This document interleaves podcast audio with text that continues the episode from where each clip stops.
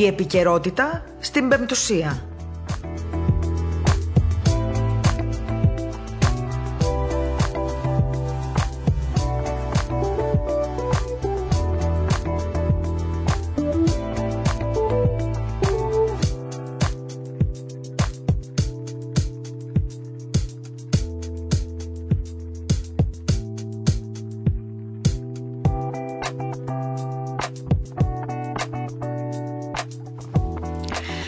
Καλησπέρα σας αγαπητοί ακροατές. Ε, πέμπτη σήμερα, 1η Απριλίου του 2021, είναι η εκπομπή επικαιρότητα στο ραδιόφωνο της ε, Πεμπτουσίας και στο μικρόφωνο η Μαρία Γιαχνάκη, στον ήχο ο Κώστας Ταλιαδόρος και στην επιμέλεια της εκπομπής η Ελένη Ξανθάκη.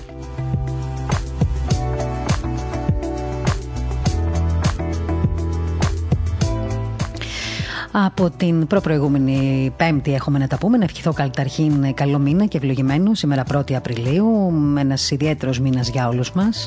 Ένας μήνας που έτσι θα μας οδηγήσει σε πολλά ε, καλά ε, νέα αυτό το διάστημα, θέλω να πιστεύω.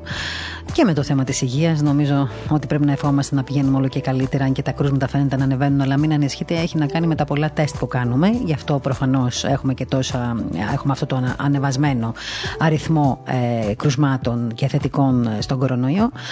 Όμως ας ελπίσουμε ότι θα φύγουμε σιγά σιγά από αυτό, τον, ε, από αυτό το θρίλερ που ζούμε, γιατί τα πράγματα δυσκολέψαν αρκετά τον τελευταίο καιρό. Πολλοί άνθρωποι ταλαιπωρήθηκαν, όπως ξέρετε όλοι σας. Πολλοί άνθρωποι έφτασαν στα νοσοκομεία, διασωληνώθηκαν, αποσωληνώθηκαν, άλλοι δεν τα κατάφεραν. Όλοι νομίζω πια στις οικογένειές μας και στο κοντινό μας περιβάλλον έχουμε ανθρώπους οι οποίοι έχουν νοσήσει με τον ιό αυτό. Οι εμβολιασμοί συνεχίζονται κανονικά με κάποιες έτσι αν θέλετε ε, παρεκτροπές και κάποιες ίσως παραφιλολογίες ή καμιά φορά και πραγματικές ιστορίες με ανθρώπους οι οποίοι εμβολιάστηκαν αλλά φάνηκε να έχουν και κάποιες παρενέργειες. Από την άλλη πλευρά μιλάμε και με δια, ε, γιατρούς οι οποίοι γιατροί μας λένε και εκείνοι ότι όπως όλα τα φάρμακα και τα εμβόλια θα έχουμε και παρενέργειες και με αυτά αλλά σημασία έχει το γεγονός ότι ο εμβολιασμός θα μας απελευθερώσει από όλη αυτή την, ε, όλο αυτόν τον εγκλωβισμό και όλη αυτή την, όλο αυτόν τον φόβο ε, και τον κίνδυνο να νοσήσουμε τον ιό και να έχουμε μια κακή κατάληξη. Ξέρετε, και εγώ γιατρός δεν είμαι, δημοσιογράφος είμαι και εγώ αγωνιώ και για την υγεία τη δική μου, των παιδιών μου, των ανθρώπων μου και όλης της κοινωνίας και της ανθρωπότητας γενικότερα. Οπότε, ξέρετε, όλο αυτό το διάστημα τώρα, εδώ και ένα-ενάμιση χρόνο, περάσαμε από διάφορα στάδια ενημέρωσης, γιατί κανείς δεν ήξερε τα πράγματα πώς θα καταλήξουν. Και όπως και οι κυβερνήσεις πάνε βήμα-βήμα με τις αποφάσεις για τα μέτρα, έτσι και εμείς κάθε μέρα παίρνουμε και μια καινούργια πληροφορία, επιβεβαιώνουμε διάφορα πράγματα και αρχίζουμε να αντιλαμβανόμαστε τι πρέπει τελικά να κάνουμε ε, σε σχέση με την προστασία ε, της υγείας υγείας μας, της υγείας των ανθρώπων γύρω μας. Ε, σήμερα στην εκπομπή θα φιλοξενήσουμε ε, δύο πρόσωπα. Ε, το πρώτο πρόσωπο ε, για το, το οποίο συνδέεται και με το θέμα της υγείας είναι ο κύριος ε, Βασιλακόπουλος Θεόδωρος, καθηγητής πνευμονολογίας εντατικής θεραπείας της Ιατρικής Σχολής του Πανεπιστημίου Αθηνών, του Καποδιστριακού Πανεπιστημίου Αθηνών και είναι και διευθυντής στην Τρίτη Πανεπιστημιακή Κλινική της εντατικής θεραπείας στο Ευγενίδιο, ειδικός πνευμονολόγος επίσης στο ΓΝΑ Λαϊκό. ο γιατρός θα μας μιλήσει μιλήσει, αν θέλετε, και για την εξέλιξη των πραγμάτων, δηλαδή πώς έχουν πάει μέχρι τώρα οι εμβολιασμοί, τι γίνεται με τα θέματα των, ε, των ε, ανθρώπων που είναι στα νοσοκομεία, πόσο εύκολο είναι κανείς να αποσωληνωθεί και να επανέλθει στην κανονική του κατάσταση, τι ακριβώς κάνει ο ιός στους πνεύμονες, πώς δημιουργείται αυτή η πνευμονία και από μια απλή πνευμονία μπορεί να φτάσουμε στο σημείο να, ο ιός να έχει μια εκτεταμένη βλάβη κάνει και στους πνευμονές μας, τι πρέπει να κάνουν οι ασθενείς μόλις νοσήσουν τι, συμβα... τι συμβαίνει με την αυξομοίωση του οξυγόνου, τι ρόλο παίζει δηλαδή αυτή η αυξομοίωση του οξυγόνου και αν χρειάζονται ειδικοί να την ε, ε, κάνουν αυτή την αυξομοίωση. Τι γνώσεις επίσης πρέπει να έχουν νοσηλευτές στη μονάδα εντατικής θεραπείας για τη σωστή αυτή διαχείριση και τι σημαίνει για έναν ασθενή η αποσωλήνωση και ποια είναι η πορεία του, έτσι, ποια είναι τα στάδια για τα οποία, τα οποία περνάει μετά την αποσωλήνωση. Επίσης, θα μιλήσουμε και για τα εμβόλια, δηλαδή αν υπάρχει αυτός ο φόβος για τις παρενέργειες και πώς πρέπει να αντιμετωπίσουμε αυτούς τους φόβους. Καθώς επίσης θα συζητήσουμε και για διάφορα νοσήματα του αναπνευστικού και πώς μπορεί ο κόσμος που έχει τέτοια νοσήματα να χειριστεί, αν θέλετε, την εποχή αυτή του κορονοϊού, αυτά τα χρόνια νοσήματα που μπορεί να έχει ο καθένας. Εκτός από τον ε, ε, γιατρό, εκτός τον κύριο Βασιλακόπουλο, αξιόλογο επιστήμονα και νομίζω γνωστό πλέον σε όλους μας, ούτως ή άλλως, θα συνομιλήσουμε και με τον αγωνιστή της ΕΟΚΑ, τον κύριο Ιωάννη Σπανό. Ο κύριος Ιωάννης Σπανό, θα, Σπανός θα μας μιλήσει με αφορμή την επέτειο της 1ης Απριλίου στην Κύπρο, οπότε και άρχισε ο απελευθερωτικός αγώνας της ΕΟΚΑ 1955 με 1959 είναι έτσι, χρονολογείται από τον Βρετανικό ζυγό πάντα, έτσι απελευθερωτικός αγώνας από τον Βρετανικό ε, ζυγό. Ο κύριος Σπανός θα μας μιλήσει λοιπόν για αυτόν τον αγώνα που απότερο στόχο είχε την ένωση με την Ελλάδα αλλά και για τα όσα έζησε με τον συναγωνιστή του Ευαγόρα Παλικαρίδη, ο οποίος ήταν μαζί του μέχρι την τελευταία στιγμή σιδεροδέσμιος και εκείνος μέχρι την ώρα δηλαδή που τον πήραν για την κρεμάλα.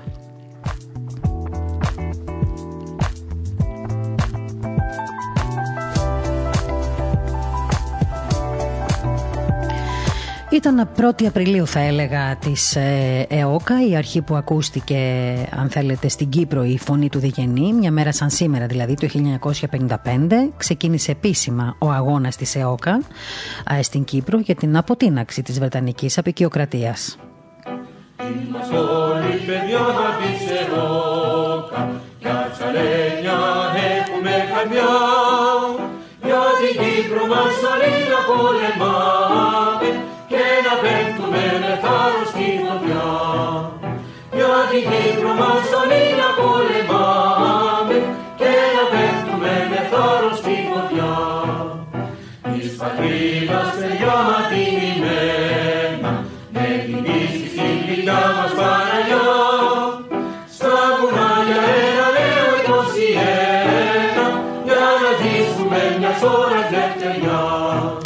Αυτό που ακούμε τώρα είναι ο ύμνος της ΕΟΚΑ σε στίχους ε, Γιάννη Μάσου και Γιάννη Κατσούλη. Ε, και πριν μιλήσουμε με τον κύριο Σπανό, θέλω να θυμίσω σε όλους ότι 66 χρόνια μετά η Μεγαλόνισος παραμένει ακροτηριασμένη, περιμένοντας τη δικαίωση, θα λέγαμε, απέναντι σε μια άλλη αδικία που υπέστη το 1974 με την εισβολή του Ατήλα, που είχε ως αποτέλεσμα το 36 περίπου ε, της 100 των εδαφών της ε, νήσου των Αγίων και των Ηρών να βρίσκεται μέχρι και σήμερα υπό τουρκική κατοχή. Φέτος, τώρα που συμπληρώνονται και 200 χρόνια από την εθνεργεσία του 1821, ο αγώνα αυτός μας δείχνει πως το φρόνημα των αγωνιστών του 21 δεν έπαψε ποτέ να εμπνέει τις γενιές των Ελλήνων, πόσο δε όταν ήταν εξίσου ιερός, καθώς όπως περιγράφουν οι αγωνιστές της ΕΟΚΑ, με τη βοήθεια του Θεού, με την πίστη στον τίμιον αγώνα, με τη συμπαράσταση ολόκληρου του ελληνισμού και με τη βοήθεια των Κυπρίων, αναλαμβάνομεν, έλεγαν τότε, τον αγώνα δια την αποτείναξη του αγγλικού ζυγού.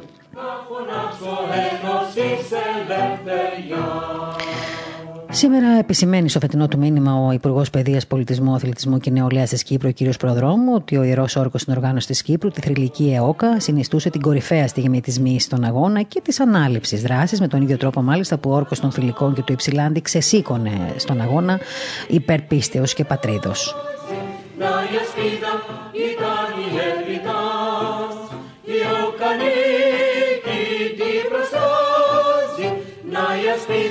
ήταν τη φωτιά του μαραθώνα μπροστά πηγαίνοντας ο διγενής και ο καθρίνος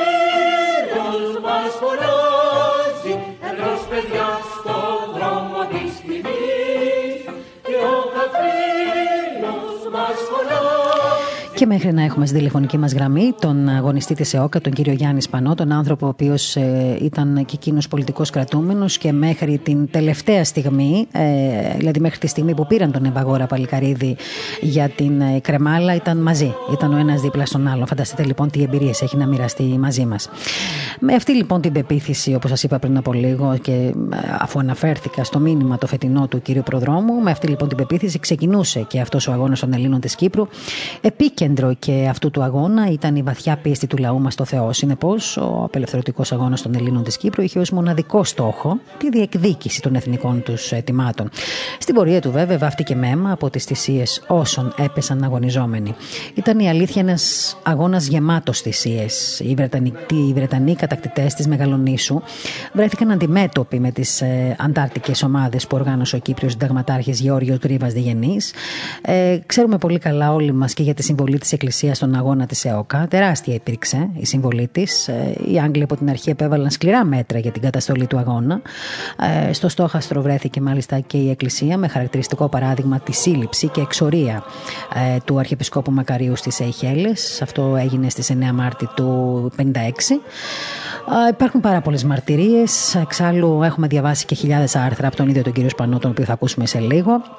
Ε, τα βιβλία είναι πάρα πολλά επίσης που έχει συγγράψει. Καταλαβαίνετε λοιπόν ότι ένας άνθρωπος όταν έχει περάσει όλα αυτά, έχει ζήσει, έχει βιωματική εμπειρία από όλα αυτά που ε, πέρασε. Ε, πόσα πράγματα έχει να μοιραστεί μαζί μας, πόσα στοιχεία, πόσες αναμνήσεις, πόσες θύμησες, αλλά που τον πληγώνουν, τον στεναχωρούν, τον ταξιδεύουν στο παρελθόν. Αλλά η αλήθεια πρέπει να λέγεται όσο οδυνηρή και να είναι, γιατί καμιά φορά, ξέρετε, όταν προσπαθούμε για την ελευθερία μας, όταν προσπαθούμε για την πίστη μας, για τον Θεό μας, νομίζω ότι οι μνήμες πρέπει πρέπει να γράφουν την ιστορία και τη σημερινή και να μην ξεχνιόμαστε γιατί πολλά, πολλοί δυστυχώς προσπαθούν να τα βάλουν κάτω από το χαλί και να τα κρύψουν για τις νέες γενιές έτσι ώστε να υπάρχει, να έρθει σύντομα η λύθη. Αυτή τη λύθη δεν πρέπει να την επιστρέφουμε, να την επιτρέπουμε εμείς όλοι.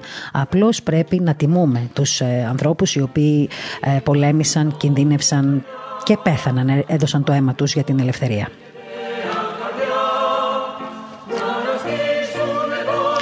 Στη τηλεφωνική μας γραμμή τώρα έχουμε τον κύριο Σπανό και θέλω να τον ευχαριστήσω πάρα πολύ που δέχτηκε να είναι σήμερα μαζί μας μια τέτοια μέρα. Κύριε Σπανέ, καλησπέρα σας, ευχαριστώ πολύ. Καλώς ήρθατε στην εκπομπή, ε, την ραδιοφωνική εκπομπή του, της Πεμπτουσίας Επικαιρότητα. Είστε καλά; Ευχαριστώ να είστε καλά. Χαιρόμαστε πολύ που σας ακούμε και συγκινούμαστε παράλληλα, έχω να σας πω. Είναι μια ιδιαίτερη μέρα. Είναι μια ιδιαίτερη μέρα και για εσά κυρίως ε, αυτή η μέρα και για την Κύπρο και για την Ελλάδα βεβαίως. Ε, θέλω να σας ευχαριστήσω θερμά γιατί ξέρω ότι καμιά φορά κι εσείς που έχετε περάσει όλα αυτά δεν είναι εύκολο πολλές φορές να μιλάτε για αυτά όλα. Όμως νομίζω ότι υπάρχει και αυτό το χρέος το οποίο συνεχίζεται για εσά ακόμα και τώρα, εκτός από όλα αυτά που κάνατε τότε. Συνεχίζετε το χρέος σας γιατί έχετε ένα χρέος και προς την ενημέρωση. Έτσι δεν είναι, ε, Πρέπει να μιλάμε για το Θεό και για την πατρίδα. Ακριβώς. Ε, κύριε Σπανέ, εσείς έχετε μια τεράστια βιωματική εμπειρία από τα γεγονότα. το 1955 σας σήμερα ξεκίνησε επίσημα ο αγώνας της ΕΟΚΑ. Θα ήθελα να σας παρακαλώ πολύ ε, να μοιραστείτε μαζί μας αυτό το ξεκίνημα του αγώνα στην Κύπρο για την αποτο, αποτο, αποτείναξη της ε, Βρετανικής απεικιοκρατίας. Πώς την έχετε κρατήσει αυτή την ημερομηνία μέσα σας; Καταρχήν, όταν άρχισε ο αγώνας ήμουνα στα 17. 17 χρόνων μαθητής γυμνασίου. Αλλά μέσα μας ζούσαμε τότε την ελληνική επανάσταση. Στα σπίτια μας οι μόνες φωτογραφίες που υπήρχαν είναι εκείνες των ηρώων του 1821 και τα πρόσωπα τους είχαν γίνει για μας πρότυπα βίου ζούσαμε την Επανάσταση. Και μετά βέβαια τα γεγονότα του 1940. Τα ζούσαμε όπως μπορούσαμε. Πιο μεγάλη Αλλά ήμασταν, όχι πιο μικροί ήμασταν το 40. Αλλά ε, ζούσαμε τα γεγονότα και συμπάσχαμε με τα πάθη του έθνους μας. Υποφέραμε ακούγοντας τα δεινά του, του ελληνικού, του ελληνισμου του λαού, του αδερφού μας. Υποφέραμε κι εμείς για τα μαρτύρια του κόσμου, των Αθηνών, της Θεσσαλονίκης, της υπαίθρου Ελλάδος. Ζούσαμε τον ελληνισμό, ζούσαμε την Ελλάδα και για την Ελλάδα ζούσαμε. Ήταν το όραμά μας, ο σκοπός μας και βέβαια τα βιώματα μας ήταν όλα μέσα από, τον, από την σφαίρα, από το σύμπαν της Ελλάδος. Συνεπώς, όταν άρχισε ο αγώνας ήταν φυσιολογικό να μπούμε στον αγώνα εκ των πρώτων. Είχα την τιμή να είμαι ο, ε, ανάμεσα στους πρώτους στην περιοχή Καρπασίας που είναι τώρα κατεχόμενη η Χερσόνησος στη Γελούσα ε, στον αγώνα της ΕΟΚΑ.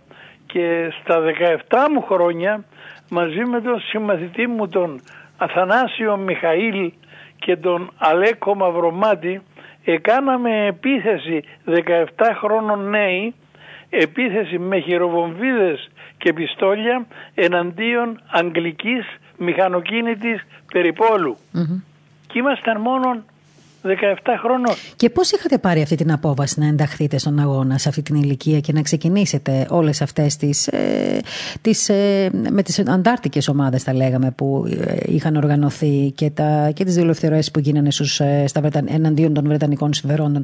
Εσείς πώς πήρατε την απόβαση να ενταχθείτε στον αγώνα; Ήμασταν έτοιμοι από καιρό.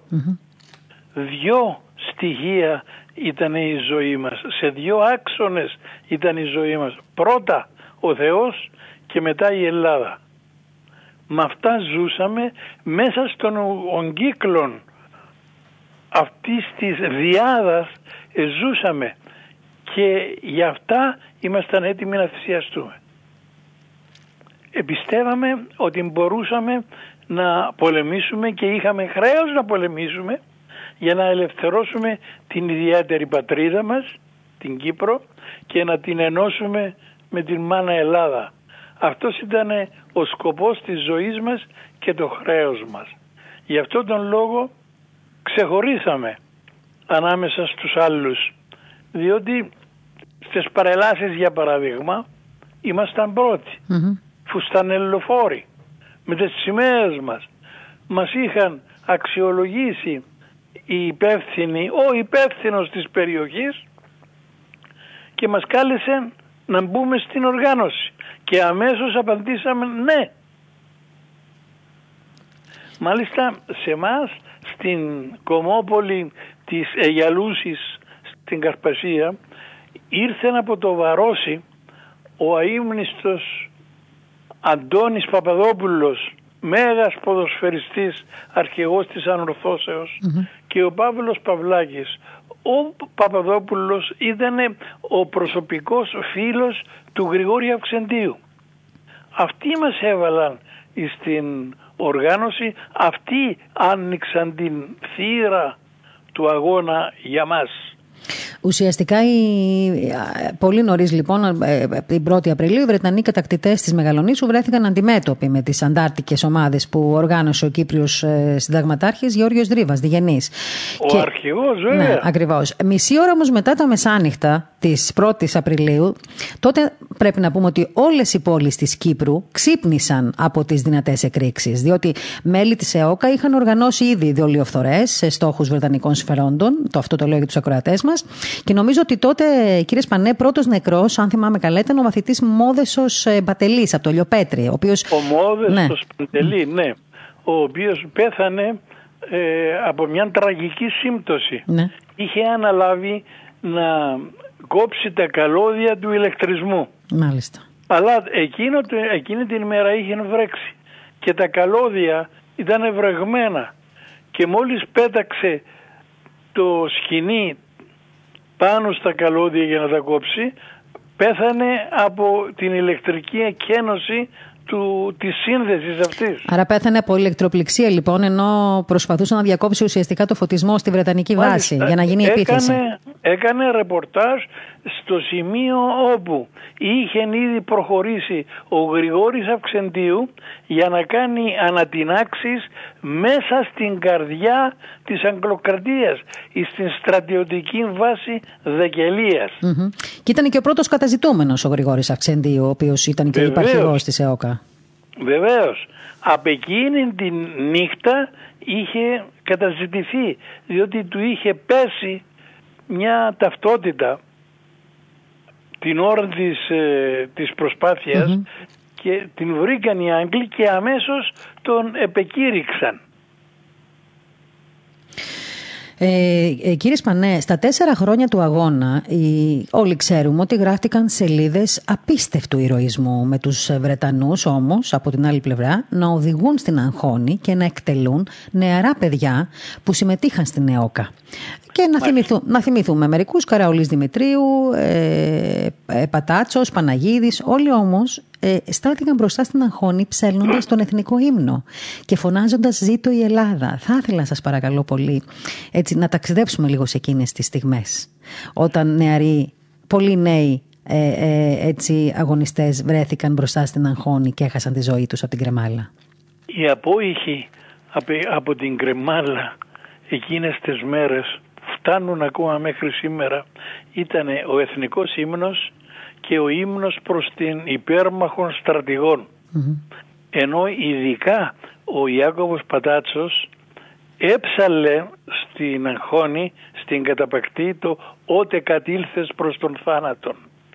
Το γνωστό ε, τροπαριο Ε, όλοι ε, έκαναν το σταυρό τους και τραγουδούσαν τον εθνικό μας ύμνο και απέθαναν με την κραυγή της Ελλάδος. Αλλά εδώ, εφόσον μου αναφέρετε το, ε, το θέμα της κρεμάλας, θα ήθελα να σας πω που δεν είναι γνωστό, αλλά είναι αποτέλεσμα έρευνας την οποία έκανα μαζί με τον γιο μου, είναι ψυχολόγος, κοινωνιολόγος ε, για την κρεμάλα. Η κρεμάλα ο θάνατος στην αγχώνη δεν είναι ακαριαίος. Όλοι νομίζουν ότι αμέσως μόλις ανοίξει η καταπακτή και κρεμαστεί το κορμί επέρχεται ο θάνατος. Δεν είναι έτσι. Η έρευνα μου απεκαλύψε ότι ο θάνατος στην αγχώνη ε, γίνεται ύστερα από τρία λεπτά διότι κατά το τρίλεπτον η καρδία εξακολουθεί να παλεται και ο εγκέφαλος να λειτουργεί. Για παράδειγμα, διάβασα πολύ εμπεριστατωμένα τις απόψεις του Albert Pierre Point που ήταν ο αρχιδήμιος του Λονδίνου. Έχεις στο ενεργητικό του 420 εκτελέσεις. εκτελέσεις. Ο οποίος λέει ότι ο θάνατος στην αγχώνη δεν είναι πάντοτε ακαριαίος. Εξάλλου υπάρχει το συγκεκριμένο παραδείγμα με τον Ανδρέα Ο Ανδρέας Ζάκος δεν πέθανε με το πρώτο κρέμασμα. Τον κρέμασα για δεύτερη φορά και για τρίτη φορά. Πώς έγινε; Στα φυλακές είχαμε μαζί μας τον πνευματικό μας πατέρα, τον αείμνηστον Φώτιον, Παπαφώτιον Καλογύρου, ο οποίος έζησε και εκείνος της περίοδο, την περίοδο των απαγχωνισμών του 1956.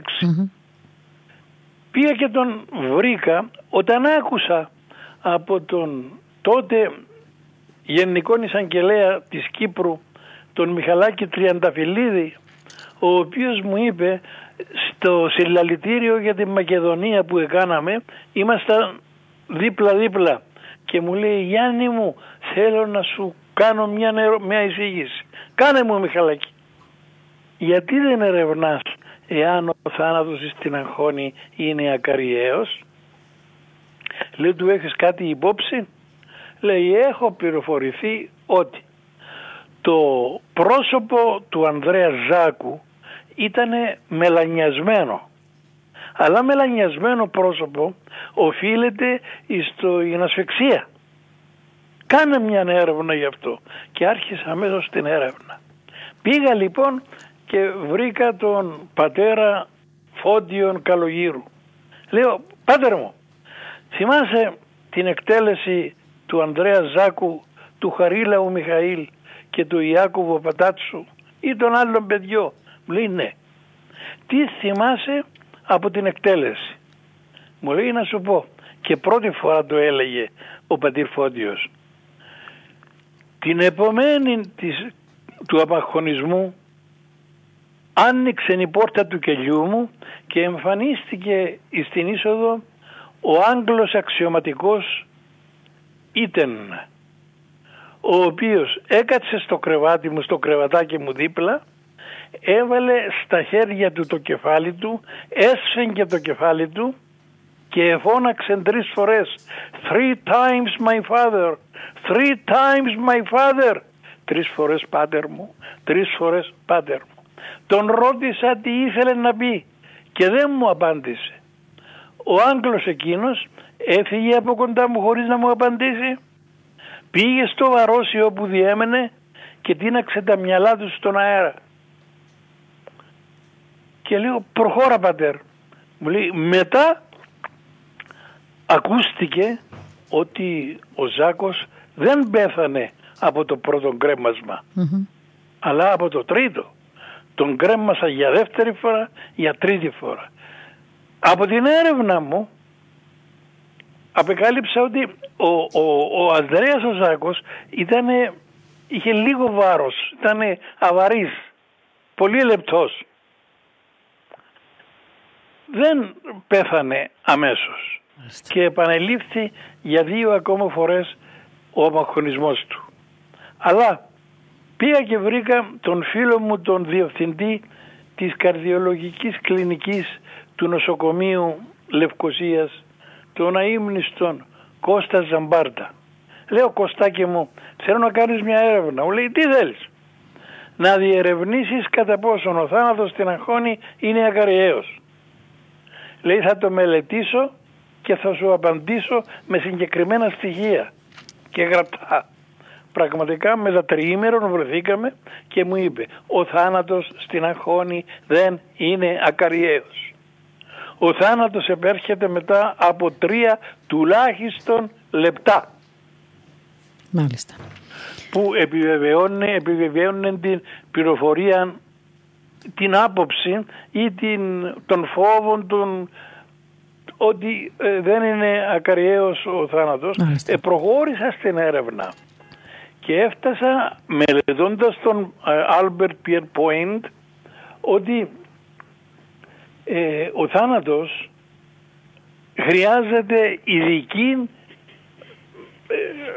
προετοιμασία.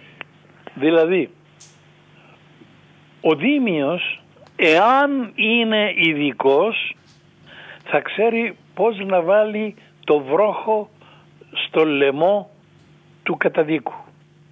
Δεύτερον, πρέπει να έχει μετρήσει το βάρος του καταδίκου, του μελοθανάτου και με ανάλογο βάρος να γίνει ο απαγχωνισμός. Άρα χρειάζεται μια ολόκληρη μελέτη από την πλευρά του. Ολόκληρη ναι, μελέτη. Ναι, κατάλαβα. Να εάν, σας πω... δεν, ναι. εάν δεν είναι, αν δεν τηρηθούν αυτοί, αυτοί οι νόμοι, μπορούμε να τους πούμε νόμους, τότε ο θάνατος είτε θα επέλθει από ασφυξία, είτε θα κοπεί το κεφάλι Μάλιστα. του κρεμασμένου. Κύριε Σπανέ, εσείς δεν φοβηθήκατε την κρεμάλα. Ήσασταν στον αγώνα από μικρό παιδί. Είδατε ότι άρχισαν να, έτσι, να ε, τιμωρούν, να κρεμούν ε, τους ε, συναγωνιστές σας. Δεν τη φοβηθήκατε την κρεμάλα εκείνο το διάστημα; Θα σας φανεί παράξενο.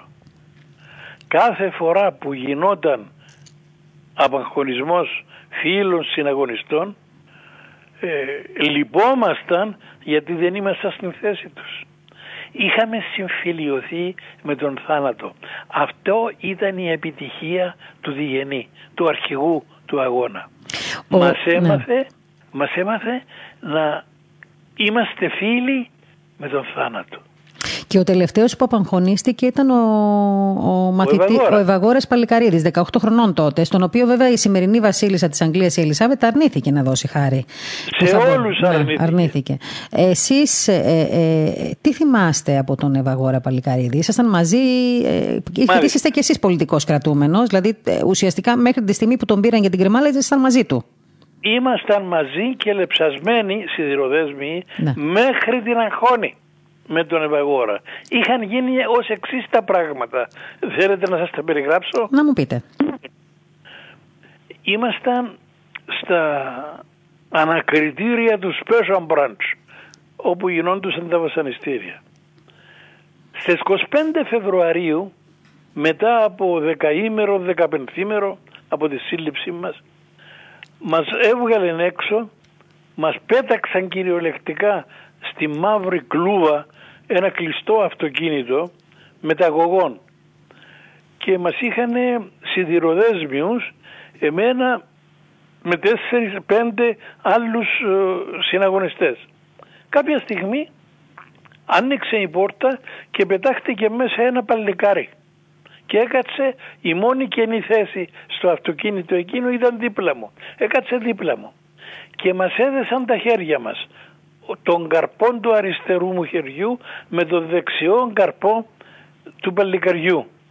Το αυτοκίνητο ξεκίνησε. Ομολογώ ότι με συνήχε μία ανησυχία και ρωτώ, ρωτώ ρε παιδιά ξέρει κανείς που μας παίρνουν; Διότι υπήρχε κίνδυνος να μας πετάξουν κάτω από το αυτοκίνητο και να ισχυριστούν ότι δραπετεύσαμε και να μας πυροβολήσουν. Κανείς δεν ήξερε οπότε απολογήθηκε ο διπλανός μου. Λέει μας παίρνουν στις κεντρικές φυλακές φίλε. Λέω και εσύ που το ξέρεις. Λέει οπωσδήποτε εκεί παίρνουν εμένα. Λέω γιατί; Λέει μόλις με κατεδίκασαν. Ναι λέω φυλακή πόσα χρόνια; Απάντηση όχι εμένα θα με κρεμάσουν. Παγώσαμε. Ποιος είσαι ρε αδερφέ; Τι σου είπε ο δικαστής; Ο δικαστής μου είπε ότι με καταδικάζει να κρέμεται από το σχοινί το κορμί μου μέχρι να βγει η ψυχή μου. Και εσύ, εγώ απάντησα, μα είμαι Έλληνας που πολεμώ για την ελευθερία και την Ελλάδα. Και πώς ονομάζεσαι, ο Ευαγόρας Παλικαρίδης. Έτσι συνεχίσαμε. Έλαμπε ο Ευαγόρας. Όταν μας μιλούσε είδα στο πρόσωπο του μια λάμψη και τα μάτια του είχαν μια λάμψη αλλιώτικη. Ήταν συγκινημένος οπωσδήποτε και εκείνη την λάμψη δεν την ξεχνώ. Διερωτώ με εάν τον περιέβαλε κάτι σαν φωτοστέφανο.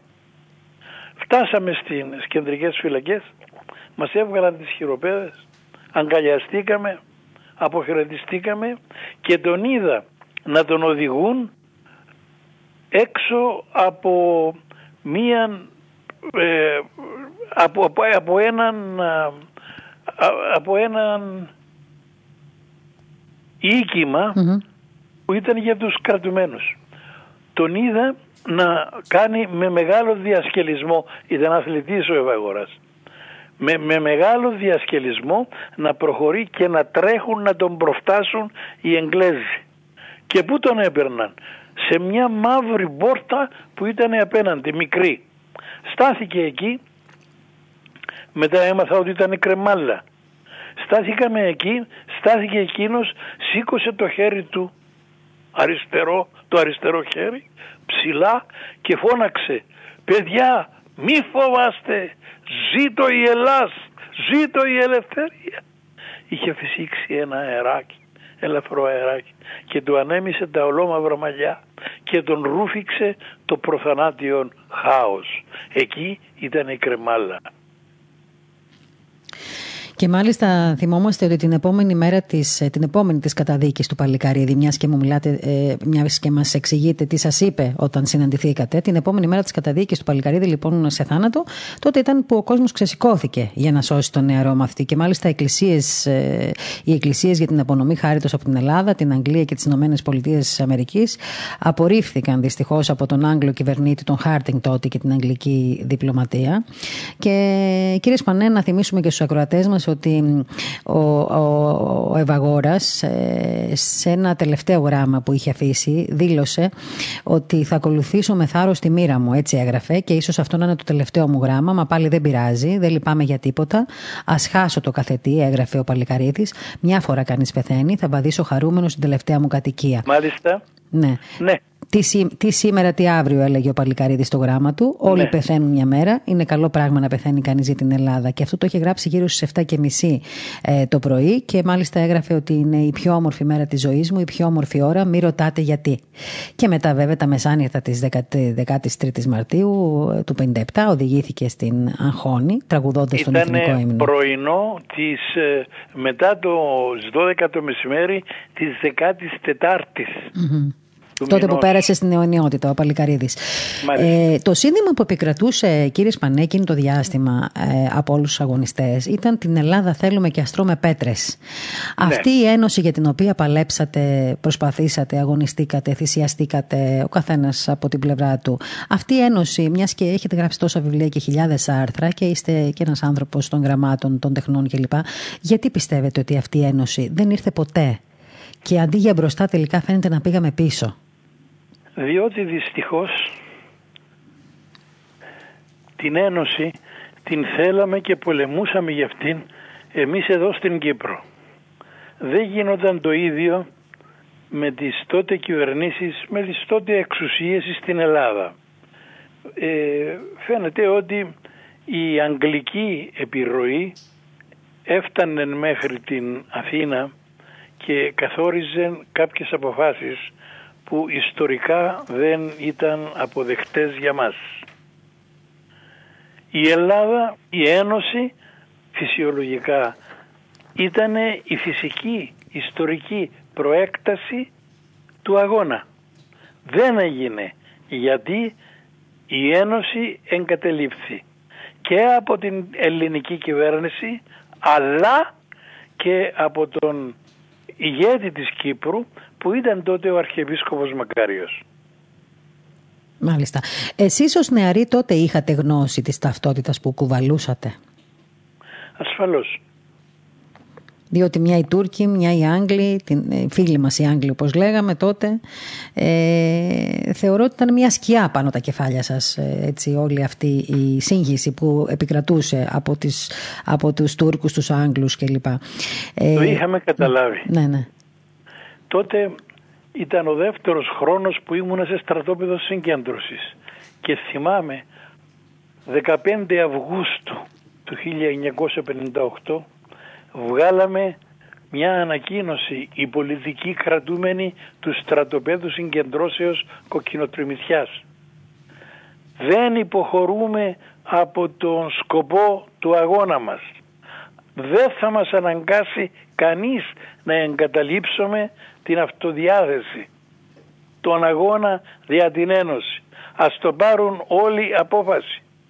Και κατορθώσαμε την επιστολή αυτή να την στείλουμε κρυφά στις εφημερίδες. Θυμάμαι την εφημερίδα Φιλελεύθερος την είχε γράψει την είδηση με τη δήλωση μας στην πρώτη σελίδα στο κέντρο. Το είχαμε γράψει, τα είχαμε αντιληφθεί όλα και αντιδρούσαμε. Αλλά μας κατέλαβαν εξαπίνης η, τα γεγονότα και η συμφωνία της Ζηρίχης για την οποία ουδής μας ρώτησε. Τον Φεβράρι του 1958 έγινε η συμφωνία της Ζηρίχης η οποία υπεγράφει στο Lancaster House του Λονδίνου. Η συμφωνία αυτή είχε συζητηθεί από τον τότε Πρωθυπουργό και τον Υπουργό Εξωτερικών της Ελλάδος μαζί με τον Μεντερές τον ε, Πρωθυπουργό της Τουρκίας και τον Υπουργό Εξωτερικών Ζορλού.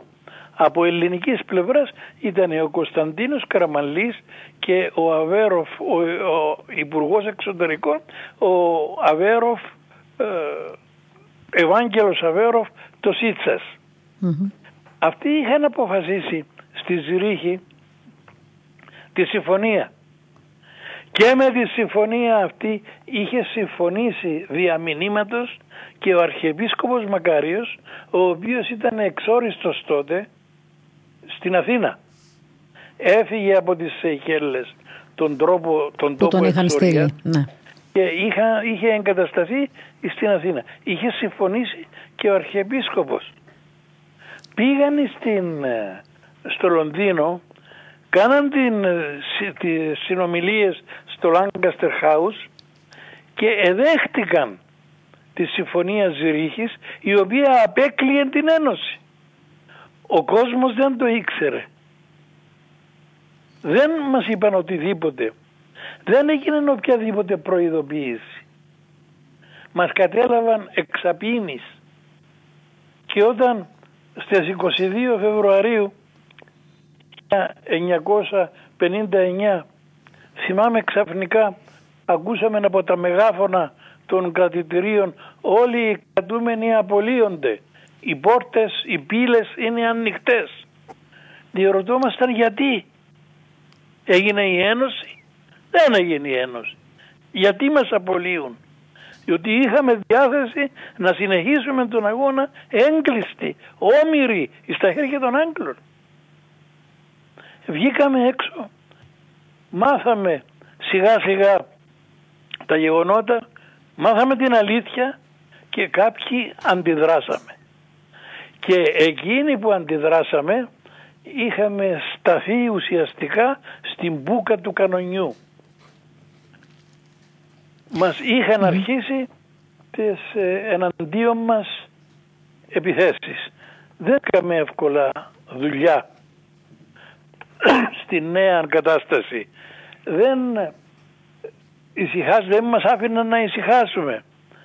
Γυρνούσαμε καθηγητές για παράδειγμα, είχαμε τελειώσει φιλόλογοι, δεν βρίσκαμε εύκολα δουλειά. Αν δεν ήμασταν υπέρ της καταστάσεως που είχε δημιουργηθεί. Εξάλλου, να μην λησμονούμε ότι έγιναν εγκλήματα τότε. Είχαν, σκο... είχαν δολοφονηθεί άνθρωποι, παιδιά, μόλις πριν δυο ε, χρόνια αντάρτες δολοφονήθηκαν μέσα στο δρόμο. Γιατί, γιατί εξακολουθούσαν να είναι ενωτικοί. Μάλιστα. Δεν μου λέτε κύριε Σπανέ, τι ρόλο είχαν παίξει τα μοναστήρια και η Εκκλησία στον αγώνα εκείνο το διάστημα; Ξέρουμε ότι, ναι, ξέρουμε ότι ας πούμε, η Μονή Μαχερά, η Κίκου ας πούμε, είχαν ε, συμβάλει πάρα πολύ στον αγώνα. Η Μονή του Μαχενταρχήν με εκείνον τον υπέροχων ηγούμενων τον Ειρηναίο ήταν το καταφύγιο και το αρχηγείο του Γρηγόρη Αυξεντίου. Άλλωστε εκεί στα κράσπεδα της Μονής Μαχερά έδωσε τη μάχη ο Γρηγόρης δέκα ώρες πριν τον κάψου ζωντανών. Ο Μαχεράς λοιπόν ήταν μια αιστεία του αγώνα. Αλλά θα ήθελα προσθέσω ότι τα έξοδα του αγώνα, τις δαπάνες του αγώνα η εκκλησία τις κατέβαλε. Είναι υπολογισμένα πόσα λεφτά χρειαζόντουσαν κάθε μήνα. Τα έχω στα βιβλία μου ε, γραμμένα. Αν κοιτάξετε στην βιβλιοθήκη εκεί της, στην Ασπροβάλτα, στο τυπογραφείο Μέλισσα, θα δείτε πόσα εστίχησε κάθε μήνα ο αγώνας της Κύπρου. Η κατέβαλε το στήρι του Κίκου, για παράδειγμα, ναι. που ήταν Ζάμπολτον τότε το μοναστήρι και τα κατέβαλε διαρκώς. Μάλιστα. Ε, εξάλλου, ναι. εξάλλου και τα άλλα μοναστήρια, η Τροοδίδισσα για παράδειγμα, ήταν το μοναστήρι που δέχτηκε τον Διγενή όταν οι Εγγλέζοι ήταν φωτιά στο δάσος και εκείνη ο Διγενής μαζί με τα παλικάρια του όταν να καταφύγουν και να γίνουν αποδεκτοί βέβαια στη μονή τροοδητήσεις. Μάλιστα. Ε, εκτός όμως από την εκκλησία και τα μοναστήρια είχαν παίξει μεγάλο και σημαντικό ρόλο θα έλεγα και οι γυναίκες στον αγώνα και μάλιστα θυμάμαι ότι διάβαζα ότι ο Γρίβας τις ε, χαρακτήριζε ως άλλες σπαρτιάτισες, ε, σουλιώτισες και μεσολογγίτισες. Οι γυναίκες ήταν η ομορφή του αγώνα. Μόρφ έτσι τους έλεγα.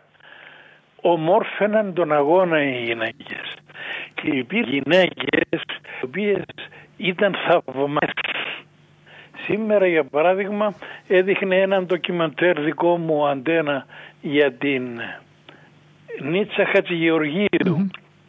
Μια ηρωίδα πέρασε από τα πιο φρικτά βασανιστήρια και άλλες κοπέλες ήταν από τα βασανιστήρια της ομορφίτας. Μερικές μάλιστα υπέστησαν και επιθέσεις που δεν μπορούν, για τις οποίες δεν μπορεί να γίνει λόγος αυτή τη στιγμή. Μάλιστα. Είναι, υπέστησαν τα πάνδυνα, εξευτελισμούς, ξυλοδαρμούς. Αλλά κράτησαν και αυτές γερά, κράτησαν και αυτές γερά. Βέβαια, σκέφτομαι την Μαγκαρίδισσα, την Νίτσα, δεν μπορούν το νοσοκομείο το σεντόνι να ανοίξει, να αγγίξει το κορμί της από τα βάσανα.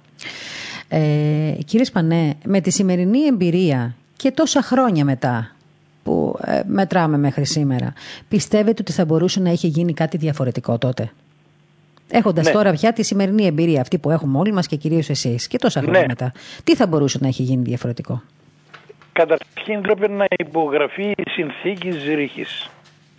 Ζρίχη Λονδίνου.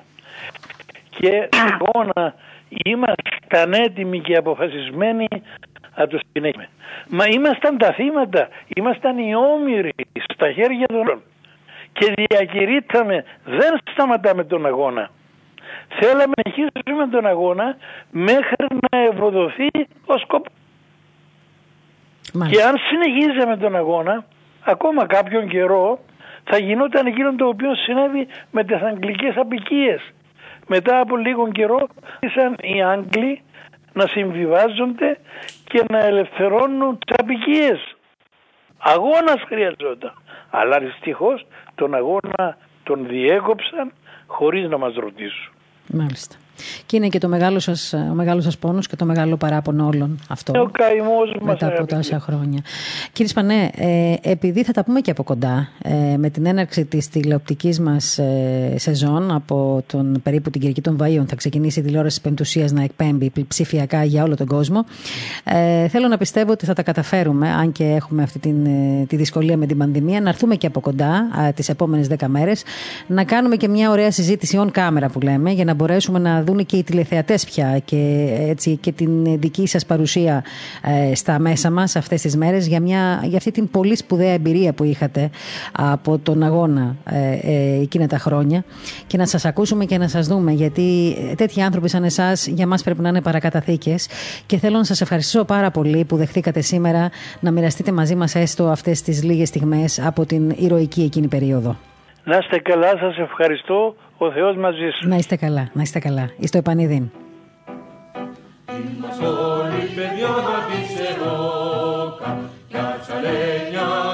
έχουμε καμιά για την Κύπρο μας όλοι να πολεμάμε και να πέφτουμε με θάρρος στη φωτιά για την Κύπρο μας όλοι να πολεμάμε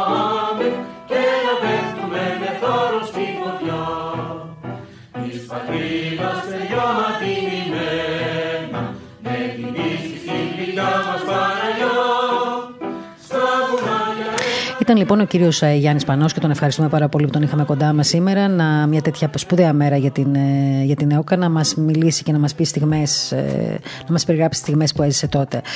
Ε, Όμως, όπως σας είπα και πριν, θα τον φιλοξενήσουμε και σε μία από τις εκπομπές της τηλεόρασης Πεμπτουσία TV που ξεκινάει εκεί κοντά στην την ημέρα των Βαΐων. Ευελπιστούμε να είμαστε στον αέρα. Θα μιλήσουμε όμως σε επόμενες μέρες για το τηλεοπτικό μας πρόγραμμα για να ξέρετε και όλοι εσείς τι πρόγραμμα θα είναι αυτό, πώς θα μας βρίσκετε, πώς θα μας βλέπετε και πώς θα μας συνοδεύετε σε αυτό το καινούριο αγώνα που θα ξεκινήσουμε κοντά τις μέρες του Αγίου Πάσχα. Ε, λοιπόν, ε, τώρα θέλω να πάμε στον καθηγητή ε, πνευμονολογίας, εντατικής θεραπείας της Ιατρικής Σχολής του Πανεπιστημίου Αθηνών, ε, τον κύριο Βασιλακόπουλο, ε, ο οποίος είναι και διευθυντής ε, της τρίτης πανεπιστημιακής κλινικής εντατικής θεραπείας του ΕΚΠΑ στο Ευγενίδιο, ειδικός πνευμονολόγος και στο Γνάρλαϊκο.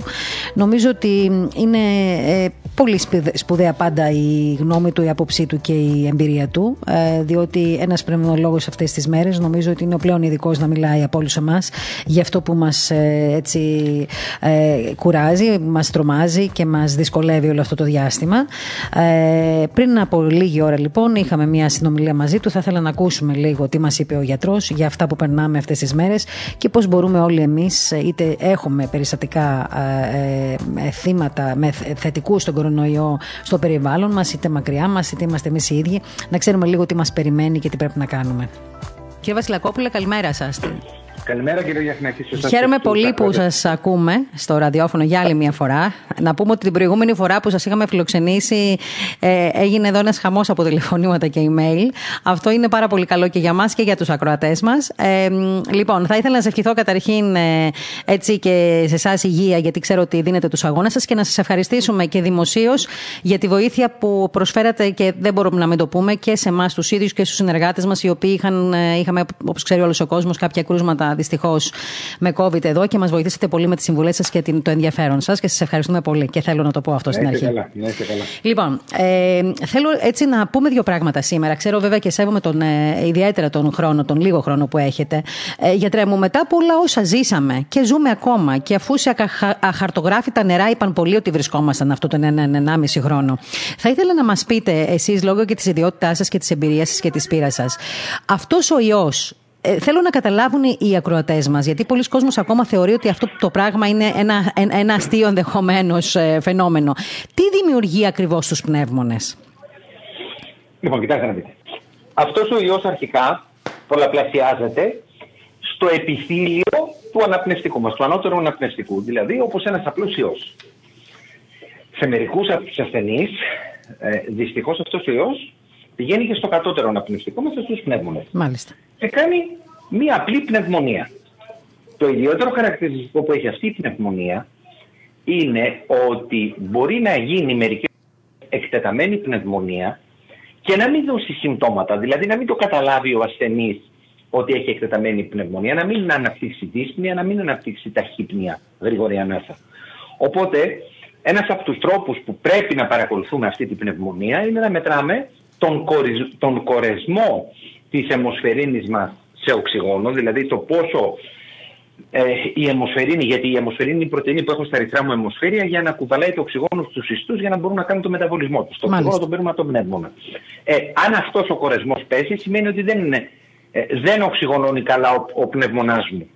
Ε, πρέπει λοιπόν να έχουμε ένα οξύμετρο για να μπορούμε να μετράμε ε, εάν ο πνεύμονας έχει αρχίσει να χάνει αυτή την ικανότητα να οξυγονώνει. Άρα αυτό ε, λοιπόν το εξήμετρο βοηθάει τους ασθενείς με COVID από τη στιγμή που αντιλαμβάνονται βεβαίως και έχουν βγει θετικοί στο, στο τεστ, ότι θα πρέπει να έχουν ένα οξύμετρο για να τους βοηθήσει αρχικά από την αρχή να αντιληφθούν αν ε, υπάρχει πνευμονία ή όχι στην πορεία. Ναι, γιατί υπάρχει πιθανότητα να έχω πνευμονία, αλλά να μην έχω κανένα σύμπτωμα και έτσι να μην το αντιληφθώ. Και αυτό είναι από τα βασικά που διαφοροποιούν αυτόν τον ιό από τους συνήθεις ιούς, γιατί συνήθως όταν έχω σοβαρές πνευμονίες, έχω πολλά συμπτώματα. Εδώ λοιπόν υπάρχουν ένα κομμάτι, ένα ποσοστό ασθενών που μπορεί να έχει σοβαρή πνευμονία και να μην έχει πολλά συμπτώματα, άρα είναι απαραίτητη η χρήση αυτού του οξυμέτρου, που άλλωστε είναι ένα πολύ καλό εργαλείο να το έχουμε στο σπίτι μας, δεν είναι πάρα πολύ ακριβό. Mm-hmm. Ε, μας δείχνει και τι κορεσμό έχει η αιμοσφαιρίνη μας, δηλαδή αν έχουμε πρόβλημα με το οξυγόνο, μας δείχνει όμως και το πόσες φορές χτυπάει η καρδιά μας το λεπτό, αν έχω ταχυκαρδία ή βραδικαρδία, ούτως ή άλλως και τα δύο αν τα έχω, είτε ταχυκαρδία είτε βραδικαρδία, πρέπει να ε, πάω σε ένα γιατρό να δω γιατί μου συμβαίνει. Αυτό είναι δηλαδή όπως έχουμε το πιεσόμετρο, είναι πολύ καλό να έχουμε και ένα οξύμετρο. Μάλιστα. Τώρα, σε ε, μερικούς τώρα, ναι, ναι, ναι, αν μου επιτρέπετε. Ναι, ναι, βέβαια. Αυτή η πνευμονία γίνεται σοβαρή. Χρειάζονται οξυγόνο. Μερικοί δεν τους φτάνει απλά η παροχή οξυγόνου. Ε, χρειάζονται από εκεί και πέρα ε, ειδικές τεχνικές χορήγησης οξυγόνου και μερικές, σε μερικούς ανθρώπους ούτε αυτές οι τεχνικές χορήγησης οξυγόνου αρκούν και αναγκαζόμαστε να τους διασωληνώσουμε και να τους δίνουμε το οξυγόνο που πρέπει να πάρουν ε, μέσω του αναπνευστήρα. Μερικοί δε αναπτύσσουν ένα σύνδρομο που το αναπτύσσουμε και μετά από τη γρήπη και μετά από τραυματισμούς, μετά από διάφορα συμβάματα που συμβαίνουν στον οργανισμό που λέγεται σύνδρομο αναπνευστικής δυσχέρειας του ενήλικα, αγγλικά ARDS, Acute Respiratory Distress Syndrome, ε, στο οποίο κατ' ουσίαν ε, χαλάει η στεγανότητα του πνεύμονα ε, σε όλα του τα σημεία, πάει ο πνεύμονας δηλαδή να είναι στεγανός και από μέσα από τα αγία του πνεύμονα βγαίνει υγρό μέσα στους χώρους του πνεύμονα που είναι φτιαγμένοι για να ανταλλάσσουν αέρια, να παίρνουν οξυγόνο και να διώχνουν το διοξείδιο, μέσα στις κυψελίδες μας δηλαδή και παθαίνω πνευμονικό είδημα. Αυτό λοιπόν είναι η σοβαρότερη επιπλοκή που μπορεί να μας κάνει ο κορονοϊό. Μάλιστα.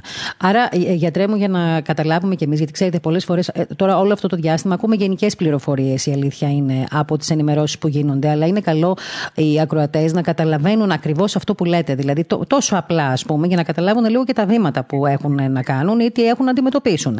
Όταν λοιπόν ένας ασθενής ε, ε, ε, βγει θετικό στον, στον ιό, ε, βάσει αποτελέσματος, και αφού έχει, όπως είπατε και εσείς, το οξύμετρο να μετράει την, το οξυγόνο του, γιατί βοηθάει πάρα πολύ στο παραπέ, στα παραπέρα βήματα.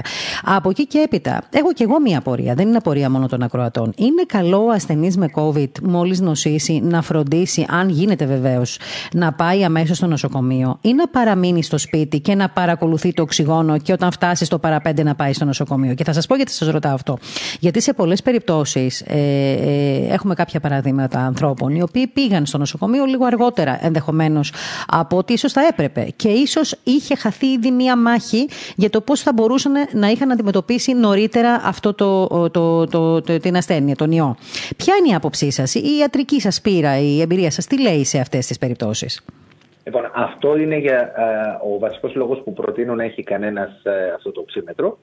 Όταν η τιμή του οξυμέτρου πέσει κάτω από το 95 σταθερά, δείχνει 92, 93, 94, τότε έχει σημαντικό νόημα να πάρω ένα φάρμακο απλό, φτηνό, πάμφθηνο που λέγεται Και αν βεβαίως πέσει παρά το ότι παίρνω την κορτιζόνη κάτω από το 90, τότε πρέπει να πάω στο νοσοκομείο έγκαιρα για να μου χορηγηθεί παραπάνω οξυγόνο και πιθανόν και να σκεφτούμε αν θα πρέπει να πάρει κανένας κάποιες πειραματικού τύπου θεραπείες, θεραπείες που μπορεί να κάνουν σε κάποιους ανθρώπους καλό, σε άλλους δεν μπορούν να κάνουν καλό δυστυχώς.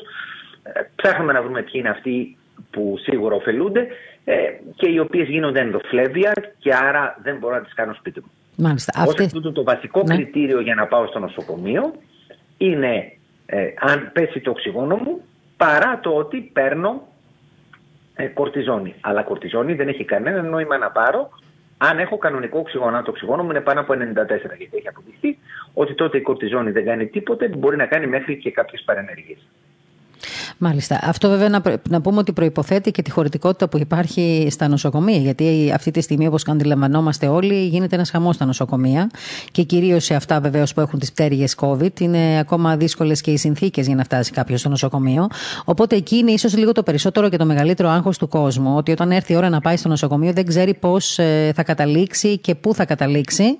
Εσείς ξέρετε πολύ καλύτερα από εμάς, που τα ξέρετε τα πράγματα από μέσα, πόσο δύσκολη είναι η διαχείριση όλων αυτών των ασθενών αυτή την περίοδο, έτσι δεν είναι, γιατρέ; Προφανώς είναι δύσκολη διαχείριση, αλλά δεν υπάρχει κάποιος λόγος ένας ασθενής που δεν έχει σοβαρή αναπνευστική να πάει στο νοσοκομείο. Κάτι άλλο να πάει στο νοσοκομείο. Γιατί το νοσοκομείο δεν είναι μόνο ότι δεν είναι ευχάριστος χώρος σας, μιλάμε τώρα ναι, σωστά. θέλουμε. Mm-hmm. Προφανώς είναι καλύτερα να είμαστε σπίτι μας. Ενέχει και κινδύνους στο νοσοκομείο. Μπορεί κάλλιστα να κολλήσω μια λοιμώξη από μικρόβια που ενδημούν στο νοσοκομείο, αυτό που λέγεται νοσοκομιακή λοιμώξη. Μπορώ να κάνω άλλες επιπλοκές. αν μπορώ να έχω τους ανθρώπους στο σπίτι και να τους θεραπεύω κατοίκων, είναι πολύ προτιμότερο. Αυτό δεν σημαίνει ότι αυτός που χρήζει νοσηλεία δεν πρέπει να έχει πρόσβαση ε, σε κλίνη ε, στο σύστημα υγείας. Απλά δεν υπάρχει κανένας λόγος άνθρωποι που δεν χρήζουν νοσηλεία να πάνε στο νοσοκομείο για να νιώθουν ασφάλεια πρέπει να έχουν καλή επικοινωνία με τον γιατρό τους και θα νιώσουν μια χαρά ασφαλεία. Μάλιστα. Ε, να μιλήσουμε τώρα λίγο και για τους ανθρώπους που βρίσκονται στα νοσοκομεία και χρειάζονται παραπάνω οξυγόνο, όπως είπατε και εσείς. Θα ήθελα λίγο να μας εξηγήσετε αυτή η λεγόμενη αυξομοίωση του οξυγόνου που ακούμε όλοι να συζητείτε σε πολύ μεγάλο βαθμό. Ε, και τι ρόλο παίζει για τους πνεύμονες, για τον ασθενή, και πρέπει να είναι ειδικοί αυτοί που κάνουν την αυξομοίωση του οξυγόνου στους ασθενείς; Δηλαδή, ένα ενδεχόμενος ένα ενδεχομένως λάθος ε, διαχείριση, διαχείριση, διαχείρισης της αυξομοίωσης οξυγόνου, τι μπορεί να προκαλέσει στους πνεύμονες και στον ασθενή; Κοιτάξτε να δείτε. Ε, το κριτήριο ε, με το οποίο χορηγούμε οξυγόνο είναι να υπάρχει επαρκώς φορτωμένο ο οξυγόνο στην αιμοσφαιρίνη μου για να πηγαίνει το οξυγόνο μου στους ιστούς. Οποτεδήποτε η αιμοσφαιρίνη μου έχει ένα κορεσμό, αυτό που δείχνει το οξύμετρο, δηλαδή πάνω από 90% είμαι αρκετά ασφαλής. Άρα εμείς οι γιατροί τι κάνουμε, ε, αυξάνουμε το μείγμα οξυγόνου που χορηγούμε, εις τρόπον ώστε να είμαστε πάνω από αυτό το 90% για να αισθανόμαστε ασφάλεια ότι επαρκές οξυγόνο πηγαίνει στους ιστούς του κάθε ασθενούς για να, μπορέσει να, κάνουν, να μπορέσουν να κάνουν το μεταβολισμό τους. Υπάρχουν διάφορες τεχνικές που μπορώ να δώσω παραπάνω οξυγόνο. Ε, Πολλές εξ αυτών είναι εξειδικευμένες. Κανονικά, όλη την αντιμετώπιση αυτής της αναπνευστικής ανεπάρκειας, mm-hmm. όπως λέγεται, η καθήλυνη αρμόδιοι είναι οι πνευμονολόγοι. Έτσι είναι η βασική ειδικότητα που αντιμετωπίζει αυτή την ε, επιπλοκή, αυτή την ανεπάρκεια, όπως ο νεφρολόγος στην ηθική ανεπάρκεια, όπως ο καρδιολόγος στην καρδιακή ανεπάρκεια. Ακριβώς. Ε, είναι ε, πιο εξειδικευμένος να αντιμετωπίζει κάτι. Τώρα, ε, με την μεγάλη πληθώρα των περιστατικών, πολλοί οι παθολόγοι και γενικοί γιατροί έχουν εμπλακεί σε αυτή τη μάχη που χορηγούν και αυτοί οξυγόνο. Δεν είναι κάτι ασύνηθε, συνέβαινε και παλαιότερα. Και από ένα σημείο και πέρα εκπαιδεύονται και στις λεπτομέρειες, να σας το πω έτσι, αυτής της χορήγησης. Ε, δεν ε, είναι εύκολο να γίνει κάποιο λάθος γιατί υπάρχει εύκολος μπούσουλας, δηλαδή ο μπούσουλας είναι το οξυγόνο που μετράς με το οξύμετρο στον άρρωστο, αν πετυχαίνεις το στόχο να είσαι πάνω από το 90% είσαι ok. Ε, τώρα από εκεί και πέρα χρειάζονται και κάποιοι μερικές φορές λεπτοί χειρισμοί, πιο ειδικοί. Δεν έχει νόημα να κάνουμε τους ακροατές σας. Ναι, σωστό. Α, δηλαδή λειτουργούν βάσει πρωτοκόλλου, ας πούμε, όπως το ακούμε να λέγεται ε, λειτουργούν ε, με βάση βασικές αρχές. Τώρα το πρωτόκολλο εξαρτάται ναι. τι κανείς θεωρεί ως πρωτόκολλο. Δηλαδή ε, δεν υπάρχει, ε, δεν μπορώ, όταν πέφτει το οξυγόνο σε έναν άρρωστο, πρέπει να ψάξω όλες τις πιθανές αιτίες που μειώνουν το οξυγόνο. Δεν μπορώ να έχω μία συνταγή για όλους, ένα πρωτόκολλο για όλους. Μπορεί δηλαδή η πτώση του οξυγόνου να οφείλεται σε επιδείνωση της νόσου από τον κορονοϊό τον ίδιο, μπορεί να οφείλεται στο ότι έκανα μία επιπλοκή ας πούμε, θρόμβωση, μπορεί να οφείλεται σε πάρα πολλά πράγματα. Άρα αναλογικά θα πρέπει να δράσω κι εγώ έτσι. Ναι. Άρα δεν υπάρχει, δεν υπάρχει ένα πρωτόκολλο λοιπόν. Ε, υπάρχει η εκτίμηση του ασθενούς από τους θεράποντες ιατρούς και η αιτιολογική θεραπεία. Προφανώς ε, στην αιτιολογική θεραπεία Υπάρχουν κανόνες που ακολουθούμε, πέστε το πρωτόκολλο, αλλά ε, δεν είναι, ε, πώς να το πω, να βάζεις ένα κομπιούτερ και σου λέει πήγε τόσο το οξυγόνο, κάνε αυτό, πήγε λίγο πιο κάτω, κάνε το άλλο. Είναι λίγο πιο πολύ. Άρα, άρα χρειάζεται και μια έτσι ιδιαίτερη ενασχόληση ας πούμε, ε, του νοσηλευτή, του γιατρού με, ε, στον ασθενή. Ας πούμε. Δεν είναι, οι ασθενείς με COVID ας πούμε, δεν μπορούν, για παράδειγμα, να αφαιθούν για πολλές ώρες χωρίς κάποιος να, να είναι πάνω το κεφάλι τους, να το πούμε έτσι απλά ελληνικά. Ασχέτως βέβαια αν Δεν έχουμε αυτή την... ότι αφήνονται έτσι όπως το λέτε. Ναι. Και θα ήθελα να πω ότι παρότι η προσφορά των νοσηλευτών είναι εκτίμητη, ναι. ε, τις αποφάσεις για τα, τους θεραπευτικούς χειρισμούς ε, νομικά και ουσιαστικά τις έχουν οι γιατροί. Ναι. Αυτοί αποφασίζουν ε, τι θεραπεία θα λάβει ο ασθενής και οι νοσηλευτές ε, εφαρμόζουν αυτή τη θεραπεία σε κάθε έναν ασθενή. Μάλιστα. Τώρα, ε, για τους ανθρώπους οι οποίοι χρειάστηκε να διασωληνωθούν και να περάσουν αρκετό, αρκετά μεγάλο χρονικό διάστημα σε μονάδες δαντική θεραπείας, ε, με όλα αυτά που ξέρουμε έτσι, ε, που συμβαίνουν γενικότερα, γιατί αρκετοί δεν τα καταφέρουν, άλλοι τα καταφέρουν. Εν πάση περιπτώσει, όμως, ας μιλήσουμε για τους ανθρώπους που τα καταφέρνουν και τελικά αποσωληνώνονται. Η αποσωλήνωση, μετά μάλλον, τι σημαίνει για έναν ασθενή η αποσωλήνωση και ποια είναι η πορεία του μετά την αποσωλήνωση συνήθως, γιατρέ μου; Δεν υπάρχει μία και μόνο μία πορεία, mm-hmm. είναι άλλοτε άλλη. Βάσει οργανισμού βέβαια πάντα και... Όχι, όχι, κάποιοι αποσωληνώνονται και πολύ γρήγορα επανέρχονται στο προηγούμενο επίπεδο που ήταν, στο τελείως φυσιολογικό. Κάποιοι άλλοι άνθρωποι έχουν αναπτύξει κάποιες επιπλοκές από την νοσηλεία στη μονάδα εντατική θεραπείας ή από τον ίδιο τον κορονοϊό ή και από τα δύο έχουν αμυϊκή αδυναμία. Ε, πολλοί άνθρωποι μετά από μακροχρόνια ή και λιγότερο μακροχρόνια νοσηλεία έχουν ψυχολογικά προβλήματα, έχουν φόβους, ε, ε, βλέπουν όνειρα, έχουν αυτό που λέγεται μετατραυματικό σύνδρομο στρες, χρειάζονται υποστήριξη. Δεν είναι απλό πράγμα η νοσηλεία στη μονάδα εντατικής θεραπείας, είναι ένα τεράστιο ψυχικό και σωματικό στρες Βεβαίως πρέπει να το βλέπουμε από την ε, θετική του πλευρά. Αν δεν είχαμε μονάδες εντατική θεραπείας, ναι. όλοι οι άνθρωποι που θα χρειαζόντουσαν εντατική θεραπεία δυστυχώς θα κατέληγαν, θα πέθαιναν. Τώρα με τις μονάδες εντατική θεραπείας καταφέρουμε και σώζουμε ένα πολύ σημαντικό ποσοστό από αυτούς τους ανθρώπους που αλλιώς δεν είχαν καμία ελπίδα. Αυτό είναι πολύ σημαντικό που μας λέτε. Και άρα λοιπόν η αποκατάσταση μετά έχει πάρα πολύ δρόμο για αυτούς τους ανθρώπους. Τελικά Όχι και... για όλους, ναι. αλλά για κάποιους περι... ναι, δρόμο. Ναι.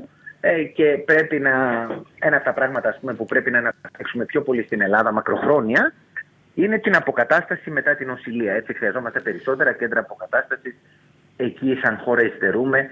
Όπως αναπτύξαμε την εντατική θεραπεία πάρα πολύ έντονα τώρα, πρέπει να, να αναπτύξουμε και την αποκατάσταση.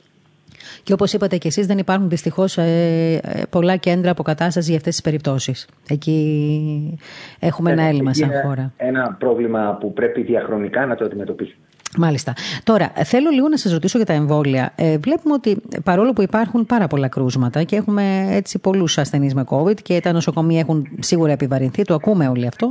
Βέβαια, δυστυχώς υπάρχει ακόμα κόσμος ο οποίος ε, έτσι βλέπει, αντιμετωπίζει μάλλον τον ιό, με, θα έλεγα με μια ε, προχειρότητα. Ε, και ακόμα πολλοί αρκετοί φοβούνται μάλλον και τα εμβόλια και τις παρενέργειες που ακούγονται κλπ. Ε, και την προηγούμενη φορά που είχαμε έτσι μια συνομιλία μας, είχατε πει ότι ήσασταν κι εσείς, επειδή είστε γιατρός, από τους πρώτους που εμβολιαστήκατε κλπ.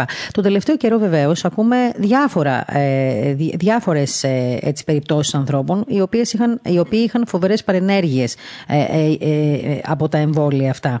Ε, πρόσφατα υπήρξε μεγάλο θέμα και με το εμβόλιο της AstraZeneca, μετά άρχισαν να λένε ότι το Pfizer είναι πολύ καλύτερο, περιμένουμε το Johnson Johnson, άντε να έρθει το ρωσικό. Δηλαδή υπάρχει μια έτσι, πολυλογία γύρω από τα εμβόλια. Εμείς θα ήθελα έτσι να μας πείτε, σαν γιατρός και ειδικά πνευμονολόγος, συντατικολόγος, που ξέρετε πολύ καλά και αυτές τις, ε, αυτό το θέμα του, του ιού, πόσο σημαντικό είναι να καταλάβει τελικά ο πολίτης ότι πρέπει να εμβολιαστεί προκειμένου να τελειώσουμε κάποια στιγμή από αυτό, τον, ε, από αυτό το θρίλερ που ζούμε; Ε, είναι προφανές ότι αν δεν εμβολιαστεί ο κόσμος, ο μόνος τρόπος να τελειώσει αυτό το θρίλερ είναι να αποκτήσουμε φυσική ανοσία σαν κοινωνία αλλά για να αποκτήσουμε φυσική ανοσία, φυσική ανοσία σημαίνει να νοσήσουμε πάρα πολλοί άνθρωποι, αυτό θα πάρει πολύ χρόνο και χιλιάδες θανάτων, εκατομμύρια θανάτων. Αν αυτό το θέλουμε σαν επιλογή, είναι μια εναλλακτική επιλογή. Mm-hmm. Όμως ε, το κόστος που θα πληρώσουμε είναι τεράστιο και θέλω να πω κάτι. Τα, τα εμβόλια είναι πάρα πολύ ασφαλή, δεν κάνουν επιπλοκές, κάνουν συνήθειε επιπλοκές. Ε, αυτά τα οποία ακούγονται ε, πρέπει να ξεκαθαρίσουμε κάτι. το εμβόλιο δεν προστατεύει από οποιαδήποτε νόσο. Ο, προστατεύει από τον κορονοϊό. Κάποιος που έχει κάνει το εμβόλιο, πέντε μέρες μετά μπορεί να κάνει και έμφραγμα. Μπορεί να κάνει και εγκεφαλικό. Μπορεί να κάνει ό,τι θα έκανε και αν δεν είχε κάνει το εμβόλιο. Και είναι πάρα πολύ δύσκολο όταν συμβεί ένα γεγονός κοντά σε ένα άλλο γεγονός να μην το συνδέει ο άνθρωπος, ο απλός άνθρωπος στο μυαλό του αιτιολογικά. Φταίει το εμβόλιο που έπαθε έμφραγμα δεν έχει κάποιο μηχανισμό το εμβόλιο να κάνει εμφράγματα, έτσι, δεν έχει κάνει ποτέ. Πάμε στις θρομβώσεις που έχει συζητηθεί. Ε, η θρόμβωση είναι κάτι τόσο συχνό. Ε, Στους χίλιους ανθρώπους, ένας κάνει θρόμβωση το έτος, κάθε έτος. Δηλαδή, στο 1 εκατομμύριο Έλληνες έχουμε χίλια επεισόδια θρόμβωση. Και στα 10 εκατομμύρια έχουμε 10.000 επεισόδια θρόμβωση διαγνωσμένης και μάλιστα υποδιαγνώσκεται η θρόμβωση. Έτσι. Άρα δεν είναι κάτι το οποίο είναι, πώς να σας το πω, ένα μαγικό πράγμα. Ω, πω, πω, έπαθα Ε, είναι πάρα πολύ πιθανό ένας που έχει κάνει εμβόλιο να πάθει θρόμβωση. Τώρα, υπάρχει πιθανότητα σπάνια, σπάνια, ένα εμβόλιο να πυροδοτήσει από μόνο του θρόμβωση.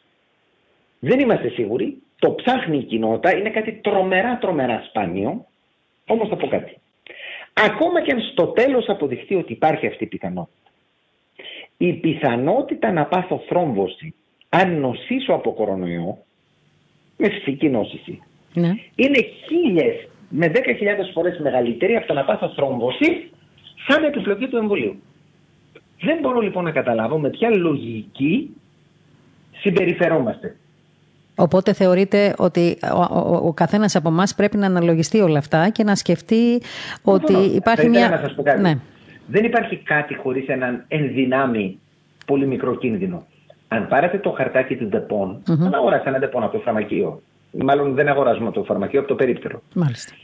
Και βγάλετε το χαρτάκι που έχει μέσα αυτό το κουτάκι του Ντεπόν και διαβάσετε τι εν δυνάμει θα μπορούσε να σας κάνει το Ντεπόν. Μπορεί να μην το πάρουμε. Δεν θα το πάρετε στα σίγουρα και θα νομίζετε ότι αν πάρετε το Ντεπόν είναι σαν να έχετε αυτοκτονήσει. Ταυτοχρόνως όμως υπάρχουν εκατομμύρια άνθρωποι που έχουν πάρει Ντεπόν και δεν έχουν πάθει τίποτε. Υπάρχουν πάνω από 500 εκατομμύρια άνθρωποι αυτή τη στιγμή που έχουν κάνει το εμβόλιο και δεν έχουν πάθει τίποτε. Μάλιστα. Οπότε πρέπει να σκεφτούμε λίγο καλύτερα για το, το πώς, ας πούμε, με, το, με τον εμβολιασμό θα μπορούμε να ε, θωρακιστούμε εμείς προσωπικά απέναντι σε αυτό τον ιό και η γύρω μας βεβαίως, για να φύγουμε, όπως είπαμε πριν, από λίγο γρηγορότερα από αυτό το θρίλερ. Τώρα, θέλω να σας ρωτήσω, όσον αφορά στα νοσήματα του αναπνευστικού, ε, τα οποία είναι αρκετά, το άσθημα, καρκίνος του πνεύμονα, πνευμονική εμβολή κλπ. Ε, όλα αυτά τα, τα νοσήματα, ο, δηλαδή ο κάθε άνθρωπος που έχει ένα τέτοιο νόσημα στο αναπνευστικό του, ε, αυτό το διάστημα άσθμα, πέρα από τις, ε, αν θέλετε, τα, τα βασικά μέτρα που τηρούν όλοι, μάσκες, ε, πλήσιμο χεριών, ε, απο, αποφυγή από, από, χώρους που βρίσκεται πολλοί κόσμος κλπ. Πώς αλλιώς μπορεί ενδεχομένως ένας άνθρωπος που έχει κάποιο νόσημα αναπνευστικού να διαχειριστεί αυτή την καθημερινότητά του; Είναι εύκολο, γιατρέ μου. Ναι, Νομίζω είναι αρκετά εύκολο. Θα πρέπει να επικοινωνήσει με τον πνευμονολόγο του, γιατί δεν φαντάζομαι ότι υπάρχουν άνθρωποι που έχουν προβλήματα αναπνευστικού και δεν έχουν ένα θεράποντα πνευμονολόγο. Δόξα τω Θεώ, έχουμε πολύ καλό επίπεδο πνευμονολογίας στην Ελλάδα και πολύ αξιόλογους συναδέλφους. Ε, και να συζητήσει μαζί του πώς θα βελτιστοποιήσει την αγωγή ε, ε του υποκείμενου νοσήματος που έχει, είτε λέγεται άσθημα, είτε χρόνια αποφασιστική πνευμονοπάθεια ή οτιδήποτε έχει, έτσι ώστε αν είναι άτυχος και τον βρει κορονοϊός, να βρει το αναπνευστικό του στην καλύτερη δυνατή κατάσταση.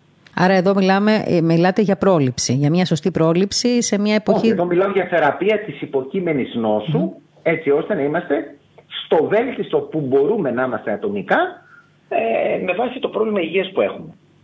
Ένα άσθημα μπορεί να το έχω πολύ καλά ρυθμισμένο, μπορεί να το έχω αρρυθμιστό. Προφανώς αν με βρει ο κορονοϊός που είναι μια ίωση με ένα αρρύθμιστο άσθημα, μπορεί να μην πεθάνω από τον κορονοϊό, αλλά να μπορεί να πάθω μια πολύ σοβαρή ασθηματική κρίση. Άρα πρέπει να με βρει όσο πιο καλά ε, είναι δυνατόν από πλευράς ελέγχου του άσθματος. Μάλιστα. Το οποίο άσθημα είναι και αυτό όταν ε, είναι μια χρόνια πάθηση που λόγω φλεγμονή, σε πάση περιπτώσει, και αλλεργίας ενδεχομένων των βρόγκων είναι μια ιδιαίτερη έτσι, ας το πούμε, πάθηση που αν την έχει κάποιος πρέπει να είναι πολύ προσεκτικός, ειδικά αυτές τις μέρες. Το λέω αυτό γιατί ε, έτσι είχα πολλές συνομιλίες με κόσμο οι οποίοι είχαν άσθημα και κόλλησαν κορονοϊό και δυσκολεύτηκαν πάρα πολύ στην καθημερινότητά τους. Κάποιοι τα κατάφεραν, κάποιοι δυσκολεύτηκαν. Οπότε είναι καλό και αυτό να ακούγεται και να προσέχουμε και να θεραπεύουμε αυτές τις, ε, αυτά τα νοσήματα. Ε, θέλω, ε, ε, θα, θα ήθελα, επειδή είπα πριν από λίγο πριν σας, πριν σας καλημερίσουμε, ανέφερα και το θέμα του ευγενίδιου θεραπευτηρίου στο, στο οποίο είστε. Ένα θεραπευτήριο που ειδικά και τα τελευταία χρόνια έχει αποδειχθεί ότι έχει κάνει μεγάλο ερευνητικό έργο και είναι ένα σπουδαίο θεραπευτήριο για την Ελλάδα. Θα ήθελα έτσι να πούμε δύο λόγια για το ευγενίδιο θεραπευτήριο που ξέρουμε και το προφίλ του βεβαίως και, τον, ε, ε, και τους τομείς ε, τους οποίους έχει και τις μονάδες οι οποίες έχουν, υπάρχουν πρότυπες μονάδες και τα εξωτερικά του ιατρία πολύ δυνατά. πείτε μας γιατρέ για το Ευγενίδιο Θεραπευτήριο έτσι δύο λόγια να ενημερωθεί και ο κόσμος που οι περισσότεροι βέβαια το ξέρουν. Το, το Ευγενίδιο Θεραπευτήριο είναι μια ιδιαιτερότητα. Είναι ουσιαστικά ένα κληροδότημα ενός ιδιώτη ιατρού, του κ. ευγενιδη που ήταν ο Ριλά, προς το Πανεπιστήμιο της Αθήνας. Δηλαδή ήταν μια ιδιωτική κλινική, άφησε όλες τις μετοχές ή σχεδόν όλες τις μετοχές πάνω από το 99% στο Πανεπιστήμιο της Αθήνας. Ε, βεβαίως με, την, ε, ρητή, έτσι, με το ρητό όρο αυτό να μην κρατικοποιηθεί ποτέ, να, γίνει, να παραμείνει ιδιωτικό.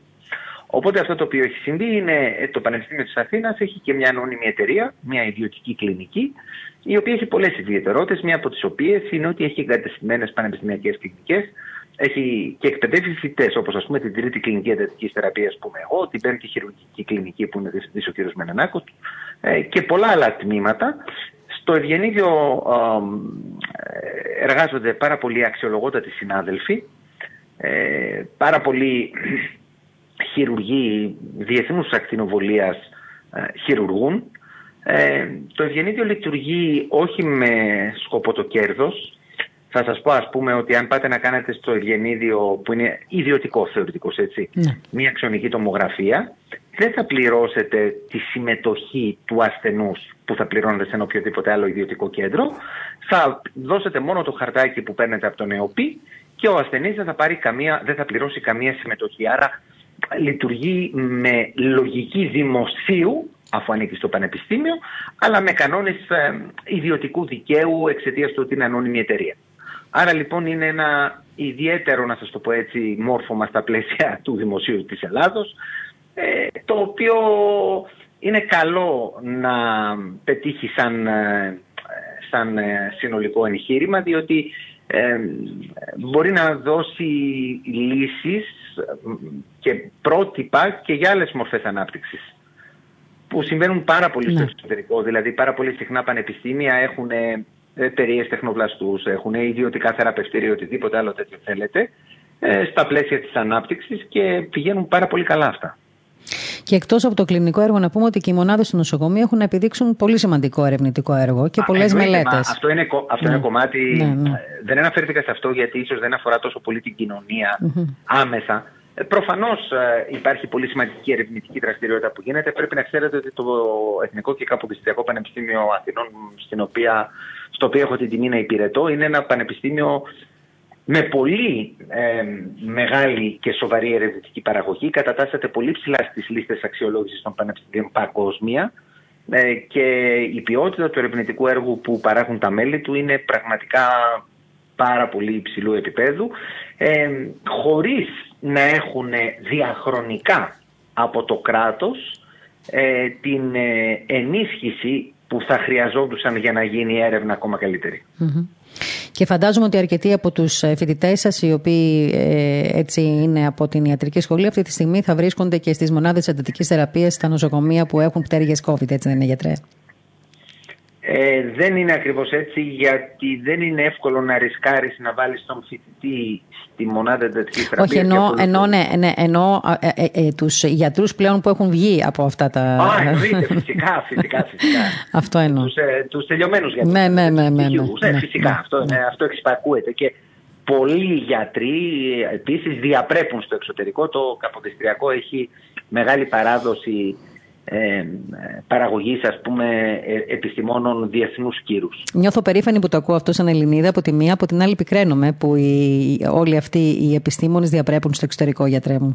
Διότι είδατε ότι και εσείς θα το ζήσατε αυτό όπως όλοι μας, ότι σε μια τέτοια περίοδο δύσκολη για τη χώρα μας και για την ανθρωπότητα γενικότερα, αλλά και για τη χώρα μας με τα πολλά περιστατικά COVID, υπήρξαν πολλές ελλείψεις γιατρών γιατί ακριβώς όπως είχαμε πει και σε προηγούμενη εκπομπή, πολλές ειδικότητες όπως οι ειδικότητες της εντατικολογίας, ε, της εντατικής θεραπεία. Ειδικότητες τέτοιες είναι πολλές στο εξωτερικό, Έλληνες δηλαδή γιατροί στο εξωτερικό και δεν είχε η Ελλάδα αυτό το διάστημα που ήταν. Έτσι, ε, τώρα θα μου επιτρέψετε να πω κάτι για να. θα ακουστεί προκλητικό ίσως, αλλά ε, θα, θα το πω γιατί.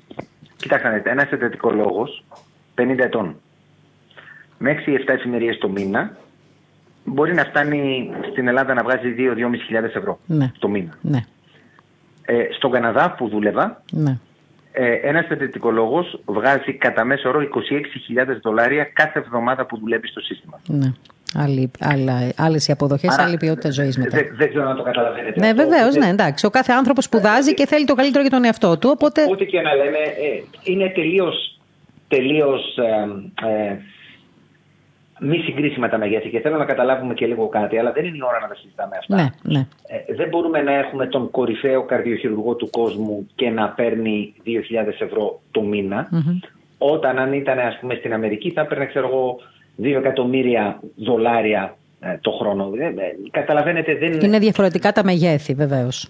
Ε, δεν, δεν γίνεται. Κά, κάποτε θα πρέπει να φύγουμε από αυτή τη λογική του ότι η αμοιβή ε, είναι φιξαρισμένη, είναι για όλους ίδια, είσαι καλός, κακός, μέτριος, αποδοτικός, τεμπέλης, ό,τι και να σε παίρνεις τα ίδια, για να υπάρχει έτσι μια αίσθηση ισότητος. Η ισότητα πρέπει να είναι στις ευκαιρίες, όχι στην απόδοση. Μάλιστα. Ε, έχετε απόλυτο δίκιο. Εγώ συμφωνώ μαζί σας, να ξέρετε. Και αυτό ισχύει για όλους τους κλάδους, όχι μόνο για, τη, για τους ε, γιατρούς. Ε, θεωρώ ότι ισχύει για όλους τους ε, τομείς αυτό. Ε, τώρα, γιατρέ, ε, τελειώνοντας, θέλω να σας κάνω μια ερώτηση. Εσείς παρακολουθείτε, όχι μόνο σαν γιατρός, αλλά και σαν άνθρωπο, σαν ε, πολίτης αυτής της χώρας, όλη αυτή την κατάσταση που επικρατεί αυτό το διάστημα με τα νοσοκομεία, με τα περιστατικά, με τα κρούσματα, με τους θανάτους κλπ. Ε, δεν, ξέ, δεν θέλω να σας πω να κάνετε μια πρόβλεψη προς Θεού, αλλά βάσει όλων αυτών των εξελίξεων που έχουμε καθημερινά και των μέτρων που έχουν πάρθει και, την, ε, και τη άρση, των μερική άρση του lockdown που πρόκειται να γίνει τώρα, ε, ε, κατά διαστήματα, δηλαδή κάθε εβδομάδα έχουμε άλλα μέτρα, λίγο λιγότερα, λίγο περισσότερα, εξαρτάται από τα κρούσματα. Ποια είναι η αίσθησή σας για το μέλλον, ε, πώς βλέπετε ότι θα εξελιχθεί αυτή η κατάσταση ε, στην Ελλάδα, μιλάω καταρχήν; Κοιτάξτε, λίγο προς το τέλος του Απριλίου θα έχουμε μια σαφή ύφεση αυτού του κυματο θα πάμε να κάνουμε ένα αξιοπρεπέ Πάσχα γιατί θα έχουμε εμβολιάσει τους διπλάσιους Έλληνες από ό,τι έχουμε εμβολιάσει και σχεδόν όλους τους ευπαθείς. Ε, και σιγά σιγά με την αύξηση του εμβολιασμού και της θερμοκρασίας θα κάνουμε ένα πάρα, πάρα πολύ καλό καλοκαίρι. Και αν βάλουμε μυαλό και δεν είμαστε εμβολιαστέ και δεν λέμε διάφορες χαζομάρες και εμβολιαστούμε όσο πρέπει, από το Σεπτέμβρη και μετά, ε, ε, ακολουθώντας τις οδηγίες της επιστήμης και όχι τους συνωμοσιολόγους, θα ζήσουμε μια σχεδόν κανονικότητα με λίγο αυξημένα μέτρα προφύλαξης, πιθανόν με μια επαναληπτική δόση σε κάποια στιγμή, θα τη δούμε πότε, αλλά μια κανονική ζωή. Μάλιστα. Άρα λοιπόν θεωρείτε ότι από το φθινόπωρο και μετά τα πράγματα θα καλυτερεύσουν κατά πολύ. Φυσικά. Εφόσον υπάρξουν αυτές οι προποθέσει. Μάλιστα.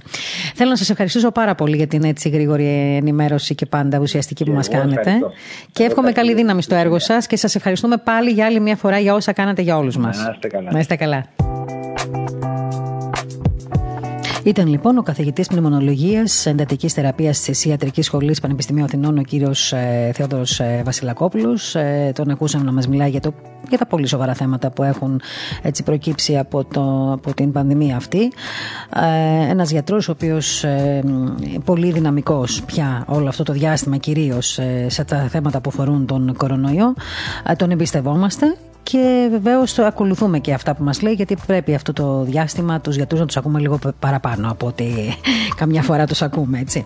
Λοιπόν, πριν κλείσουμε, θέλω να σας πω ότι ε, είχαμε νωρίτερα όσοι ήσασταν μαζί μας, το ξέρετε, τον κύριο Σπανό, ο οποίος ήταν αγωνιστής της ΕΟΚΑ και μας μίλησε για συγκλονιστικές στιγμές που έζησε και εκείνος ε, μετά από. Ε, αφού συμπληρώθηκαν τα 66 χρόνια της επαιτίου του Εθνικού Απελευθερωτικού Αγώνα της ΕΟΚΑ. Πριν ε, από λίγο είχαμε και την είδηση ότι έφυγε και η ε, αείμνηστη ε, Κλέρη Αγγελίδου. Ήταν μια εμβληματική ε, μορφή της πολιτικής ζωής της Κύπρου γιατί το όνομά της είχε ταυτιστεί με τους αγώνες του Κυπριακού λαού. Συμμετείχε δυναμικά στον αγώνα αυτό του 55 με 59 λαμβάνοντας μέρος σε πολλές και επικίνδυνες αποστολές δείχνοντας περιφρόνηση για το θάνατο και εμπνέοντας θα έλεγα στους υπόλοιπους μια ανεξάντλητη δύναμη. Της ευχόμαστε καλό παράδεισο και ο κύριος να την αναπαύει. Ε, Σας ευχαριστώ όλους που ήσασταν κοντά μας σήμερα. Θα ανανεώσουμε το ραντεβού μας για την επόμενη Πέμπτη, πάλι με πρόσωπα τα οποία αφορούν και απασχολούν ε, και έχουν σχέση με την επικαιρότητα. Ε, ωστόσο όμως ε, να σας θυμίσω ότι σήμερα το απόγευμα στις 7.30 μην ξεχάσετε όσοι μπορείτε και να μπορέσετε να παρακολουθήσετε την σύναξη του Γέροντα Εφρέμ από το Βατοπέδιο, από την Ιερά Μεγίστη Μονή Βατοπεδίου την τηλεσύναξη αυτή με Ρουμάνους συμμετέχοντες και όχι μόνο. Πάντα υπάρχει μετάφραση και στα αγγλικά και στα ρουμανικά και στα ελληνικά. Για όσους από εσάς λοιπόν μπορείτε σήμερα στις 7.30 παρακολουθήστε αυτή την πνευματική ομιλία. Δεν δίνονται πολλές ευκαιρίες για πνευματικές ομιλίες όλο αυτό το διάστημα των, ε, του lockdown, των, ε, του εγκλισμού, των απαγορεύσεων. Η αλήθεια είναι ότι αρκετοί ε, ιεράρχες, αλλά και ο Γέροντας Εφρέμ και όχι μόνο, έχουν προσπαθήσει να, ε, έτσι, να μας αναπαύσουν όλους πνευματικά και να μας συμβουλεύσουν και να μας καθοδηγήσουν μέσα από τις τηλεσυνάξεις που πραγματοποιεί η ε, Πεμπτουσία όλο αυτό το διάστημα και να την ευχαριστούσαμε πολύ και την Πεμπτουσία. Λοιπόν, σας χαιρετούμε σήμερα. Καλό απόγευμα να έχετε και ευλογημένο ραντεβού την επόμενη Πέμπτη στις 2 το μεσημέρι. Μην ξεχνάτε να πηγαίνετε στις ακολουθίες. Είναι όσοι μπορείτε βεβαίως γιατί υπάρχει και, υπάρχουν και τα μέτρα. Κάποιοι όμως βρίσκεται και χρόνο και τρόπο και καταφέρνετε και βρίσκεστε στους ναούς. Καλό είναι και αυτό. Να προσευχόμαστε όσο δυνατό περισσότερο μπορούμε, να έχουμε την εμπιστοσύνη μας ε, στην επιστήμη και στο Θεό, αλλά και την ελπίδα μας στο ελαιό του. Καλό απόγευμα και ευλογημένος. Στο μικρόφωνο ήταν η Μαρία Γιαχνάκη και ο Κώστας Ταλιαντόρος στον ήχο και στην επιμέλεια της εκπομπής η Ελένη Ξαντάκη. Σας χαιρετώ.